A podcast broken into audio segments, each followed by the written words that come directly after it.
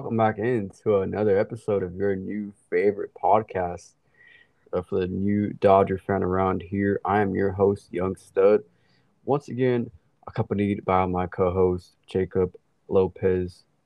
Episode number 3 of Dodging Through the Ravine, coming out a little later than usual. Again, we don't have a set time schedule just yet.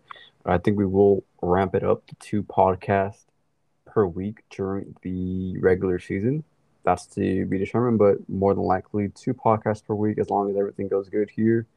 We know we enjoy doing this, talking Dodger baseball and giving you the Dodger fix. So, Jacob, welcome in. How you doing? Doing pretty well. It's honestly been a little sore. Been doing some workouts recently, but I'm pretty excited for the season to come up, you know. Those 2 podcasts a week, I think it'll be pretty fun, you know, being able to talk about multiple games in one sitting. So that'll be fun. Absolutely. You know, podcasting is, you know, I've been really getting hooked on podcasts now ever since I revamped this podcast and just made it all Dodgers. So looking forward to it. Baseball season is right around the corner. We are already in February, so spring training starts this month. The players will report to camp in about a couple of weeks, and we're looking forward to it. Getting baseball back, getting back to Dodger Stadium, nothing like that. So, 3 topics today, as we usually do, along with some other news and notes. The main story today that we will dive in and discuss is going to be about Dave Roberts. And Dave Roberts, again, a pretty controversial topic amongst Dodger fans, and myself included. You know, I'm pretty, you know, not hostile. What's the word? I'm pretty critical. There, I'm pretty critical of critical of my team and my players more than any other team, right? Because I see them the most, and really critical of Dave Roberts and the job that he's done over the last 8 years now, going into 2023, and we've had one championship in a short season. It has to be noted. It counts just as much as any other championship, but it was a short season. So, you know, and in that World Series, it counts as a World Series for them. So why wouldn't it for us, you know? Absolutely. And again, the Dodgers over 162 games have done really good. They've been the best team in baseball, in fact, over the 162-game season in his tenure. But that does not translate into postseason success. And again, I'm really tired of hearing the narrative of, oh, that's baseball, can't win them all. And I get that. Obviously, you're not going to win every single year. But I don't think it's too much to ask for at least another championship in the last even 10 years, going back to the Donnie baseball days. Especially in the Dave Roberts days, this team should have won at least one more championship. And I don't want to hear about the cheating scandal because I'm over that already. And over it. It's a fact. Cheating scandals out there. Are you still mad about the 2017 season? Oh yeah. So 2 championships, right there. Boom. 2 championships, right there. Boom. Again, I was mad at one point too. I was like really mad, and we saw the Astros in 21, and you know I kind of let it all out, and then the Astros made the World Series in 21 and 22, and it's like, okay, well, are they really? They're not obviously cheating. They're a great team. They keep proving it, making more World Series appearances than us. There's no reason to really be mad or blame that because that's just a lame excuse at this point. That's how I see it. I see the 2017 scandal as a lame excuse as to why they lost, because if you just go back and look at that series, that 2017 World Series in particular, you will see glaring mistakes that the team made and the Astros, you know, converted on. I don't disagree with that, but you're not swinging for a home run on a 3-2 count, bro. Like, that's just – sorry, you're not swinging for a home run on a 3-2 count in Game 7, bro. There's no way that's happening. Yeah, and again, I'm not speaking for everybody. I'm not saying don't be mad or don't hate the Astros anymore, but just from my perspective, I have pretty much moved on, and I think it's pretty much also been proven that the Dodgers continue to lose, even despite the so-called cheating that they were cheated out of World Series in 2017 and even 2018 to a degree. But even that series, you will find glaring mistakes that were made by Dave Roberts. And it's been a topic of conversation whether or not Dave Roberts actually calls the shots and whether or not it's the front office, Andrew Friedman, and whatnot. And so, entering the 23 season, do you believe Dave Roberts is on the hot seat? Do you believe it's win or bust?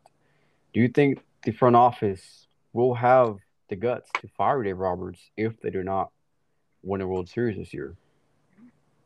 So, to answer that question, let me take you back to the 2018 World Series where Dave Roberts pulled Rich Hill. It's the same situation as when he pulled Tyler Anderson versus the Padres. Like, what are you doing? Your pitcher's out there balling out. Yeah, you're making the decision to pull him out. Now, that comes down to, is it Dave Roberts making that decision, or is it the high office? Because if it's the high office, then Dave Roberts is just a puppet for them. In the big time situations, the playoff calls, if the front office is making the calls, then what is Dave Roberts? Just some guy to go out there and take out the pitcher? So yes and no. No because of that reason, but yes because if this team doesn't start doing anything, like maybe front office blames Dave Roberts so they don't get as much heat. But there's been too many times where the front office has been statistical and numerical with the game of baseball when that's not how baseball should be. Baseball is a game where if you got Tyler Anderson balling out for 5 innings, you don't be worried about the next game in a do-or-die elimination. Like, I still don't see sense in a do-or-die game where you're like, okay, let's pull our starter after 5. We'll put him in 2 games later if we make it. So, no, I don't. To put it straight up, no, I don't think Dave Roberts' job is on the stake. Well, there you go. And you made a great point with going back to the last series that we played in 22 against the Padres. Tyler Anderson was in cruise control versus San Diego. Now, his pitch count was getting up there. It was about, I think, 90 pitches, 80 pitches. It was something like that. Don't matter when it's a good guy. I think after 5 innings, it was like 85 pitches. He still had a lot more in the tank. And again, it's a do-or-die game. You don't worry about next month or next week or the next game. You go out there and you win that game with the best players that will put you in a position to do that. And Tyler Anderson was doing that, and Dave Roberts yanked him. And we all saw it coming, right? We all saw it coming that once Tyler Anderson was out of the game, we all knew that the Padres were going to somehow win the game, and they did, because Dave Roberts goes into the circus of the bullpen, not calling the guys down there a circus, but you go into a circus of guys coming out for really no reason. You're just taxing. You're just giving them an advantage, really. And you could say it's a disadvantage to the hitters. You're seeing many arms, but really over a series, they're going to get used to those arms, which they did, obviously. Nobody on the Dodgers staff went past 5 innings in that 4-game series. And it was just rhetorical. It was rhetorical, and I was very pissed, or very mad, I should say, at that decision by Dave Roberts. And it's not the only decision he's made. He's made tons like that, as you mentioned. 2018 Game 4 World Series, I was there. Rich Hill cruising through 6 innings, absolutely cruising. Shutting, I think it might have been. I think the Red Sox might score 1 run, or it was shutout. I think it was a shutout. And then he brings in Ryan Madson, who was really awful that series, and Mitch Moreland eventually hits a 3-run home run, I believe it was. And the rest is history. But we could go on and on through his playoff mistakes and whatnot. And really, my short answer is no. My short answer is also no, because the front office and Dave Roberts work together.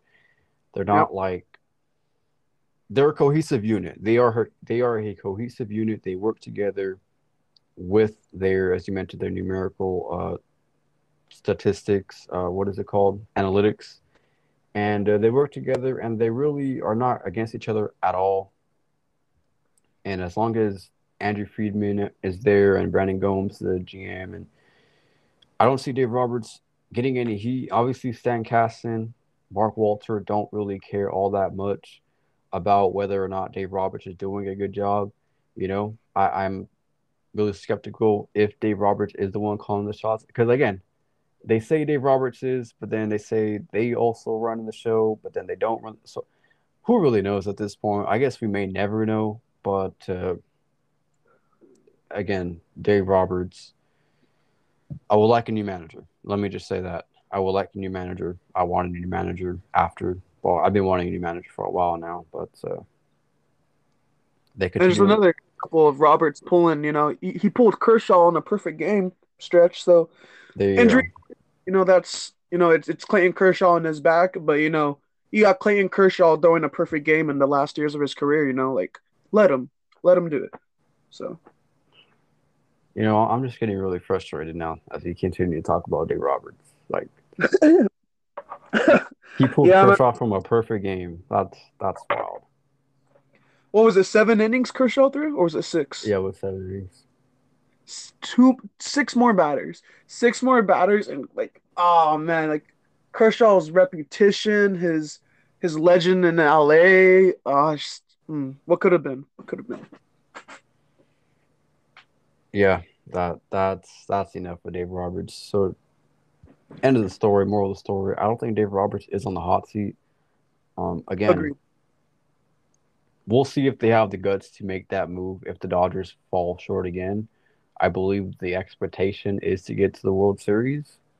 Despite having a so-called weaker team, the expectation is still World Series, I believe. And so, till that changes, I don't think Dave Roberts is going anywhere. As we move on, guys who are not going anywhere this year, Max Muncy and CT3. Now, Max Muncy has had a bit of an up and down tenure with the Dodgers since coming up in 2018. He just burst onto the scene, had a great year. And 22, that is, was a down season for Max Muncy. He's had a couple of down seasons. You know, he had like 20, 25 home runs, and then he'll burst on for like 35 home runs. And so I'm very critical of Max Muncy because his defense isn't all that great. His strikeouts are insane. And like the other guy that I mentioned, CT3, they both led the team last year in strikeouts. They're 1 and 2. These guys strike out way too much, and that's frustrating when you have to put the ball in play. And Max Muncy and CT3 came up in spots last year that they didn't put the ball in play in playoffs. That was a huge problem, and the Padres did. And so Max Muncy is going to have an elevated role. CT3 will continue to be his self. I believe he'll platoon in the outfield, play some infield maybe. But so who do you think is more likely to bounce back this year, Max Muncy or Chris Taylor? You know, I can honestly see both of them bouncing back, but the player with more, oh man, Chris Taylor. I really want to say Max Muncy, but Chris Taylor. You know, he just got married to his fiance. You know, he's got that extension, that 4-year contract, and I think he's really due to like have a bigger utility role with the Dodgers, infield and outfield. You know, just that utility guy. He's able to play outfield and infield. You give Trace Thompson a rest day, go ahead and throw Chris Taylor in left field. Let's say you want Max Muncy off at second because Miguel's at third base. Go ahead and put Chris Taylor in. Like, it's just he can play anywhere, and if he's hot with a stick, it's an amazing stick. You know, 2021 wild card game versus the Cardinals, you know, that was amazing. Like, I'll always remember that walk-off home run. And, you know, I just – even though Max Muncy has the power and he can hit 30 home runs a year, I think it's going to be Chris Taylor. Yeah. You know what? That's going to be my pick as well. I'm going to go Chris Taylor, and this is no slack to Max Muncy. Muncy should improve because if he doesn't, that's a problem. But, and again, there's no shift next year, and a lot of, you know, batted balls that Muncy hits is into the shift, and they were shifting him a lot. But so his numbers should improve, but I'm going to go with Chris Taylor again. Chris Taylor was hurt last season quite a bit. He did miss some time and might have been going through some things off the field. We don't know, but Chris Taylor, when he's on, he's a versatile player. He puts the ball in play. He could hit a home run every now and then. Play some solid defense out in the outfield. Chris Taylor, I'm looking forward to a bounce-back year from Chris Taylor because the Dodgers really need that, especially with their weakened outfield depth for now. There's not really many marquee names out there. They've got a couple of guys that are on the bubble of being full-time starters in the outfield. And so if Chris Taylor can step up again and be the Chris Taylor that we know, that'll be huge for the Dodgers. And really, Max Muncy, I think, is the bigger factor. But I think Chris Taylor is more likely to bounce back. If Chris Taylor is more so based with his glove and bat, overall, I'd say he's like 100% the better player. Chris Taylor making a dive and play in the outfield and then coming up to hit a home run, which he's fully capable of, I like that. Max Muncy, even though he just got the recent contract extension, you know, he got that 1 year, $10 million, second-year club option. I just – his like, all the years of his glove performance, it's just – it's Chris Taylor all day. Yeah, I think Max Muncy is a free agent next year or a club option, like you said, next year. So this is a prove-it year for him if he wants to be back here. And Chris Taylor is entering second year of his 4-year deal that we gave him. That extension for $75 million, so it's a big. It was 75. Yeah, I believe it was. Might have been 60. It was one of those 60 or 75, 4 years, and so you know it's a big contract. It's a big year for Chris Taylor to live up to that contract. He's going to be here for a while, at least another 3 seasons, including this year. So, Chris Taylor. Go ahead. No, I was just saying how like you're right. He's here for the next 3 seasons. 1, 2, and 3 next seasons. Yep. So he's part of the core per se.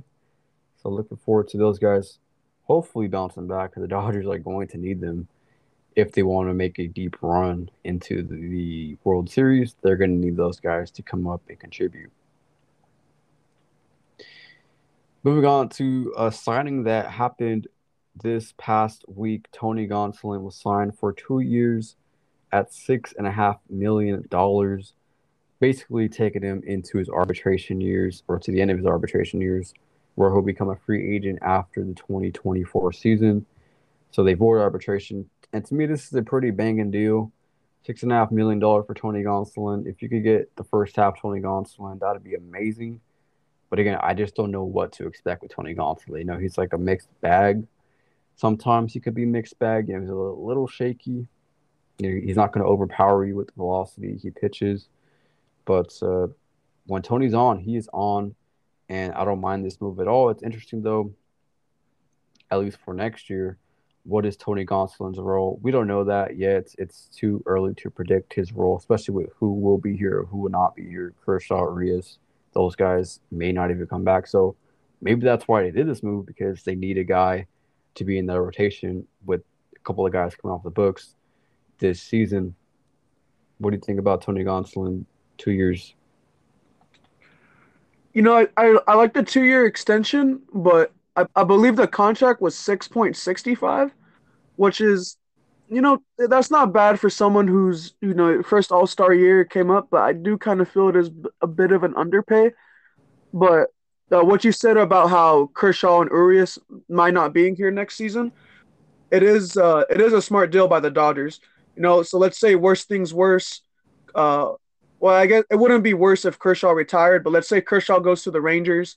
Julio leaves as well. We have Gonsolin, May, and then maybe Syndergaard will re-sign as well. So having Tony Gonsolin on that 2-year deal, it does shape up a bit of the rotation for next season, for the following season after this one.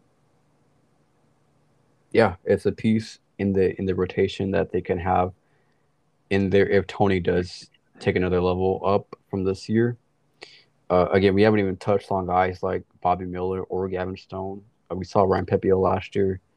Not super impressed with Ryan Pepiot, but he has potential, I suppose. He was really good. Ryan Pepiot, I think he can definitely be like a fourth or third starter next year if Kershaw and Urias leave in that scenario. Yeah, Michael Grove was decent as well. So that's 2024. Don't forget, Walker Buehler will be back in 2024. So that's another arm that will be in the rotation for the 24 season. Looking forward to seeing Walker Buehler back. Going to miss him. But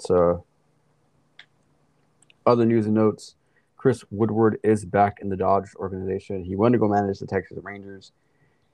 Didn't go so well for him, but he's back with the Dodgers. I believe where he does belong. You know, I'm a big fan of Chris Woodward. I did like him at third base.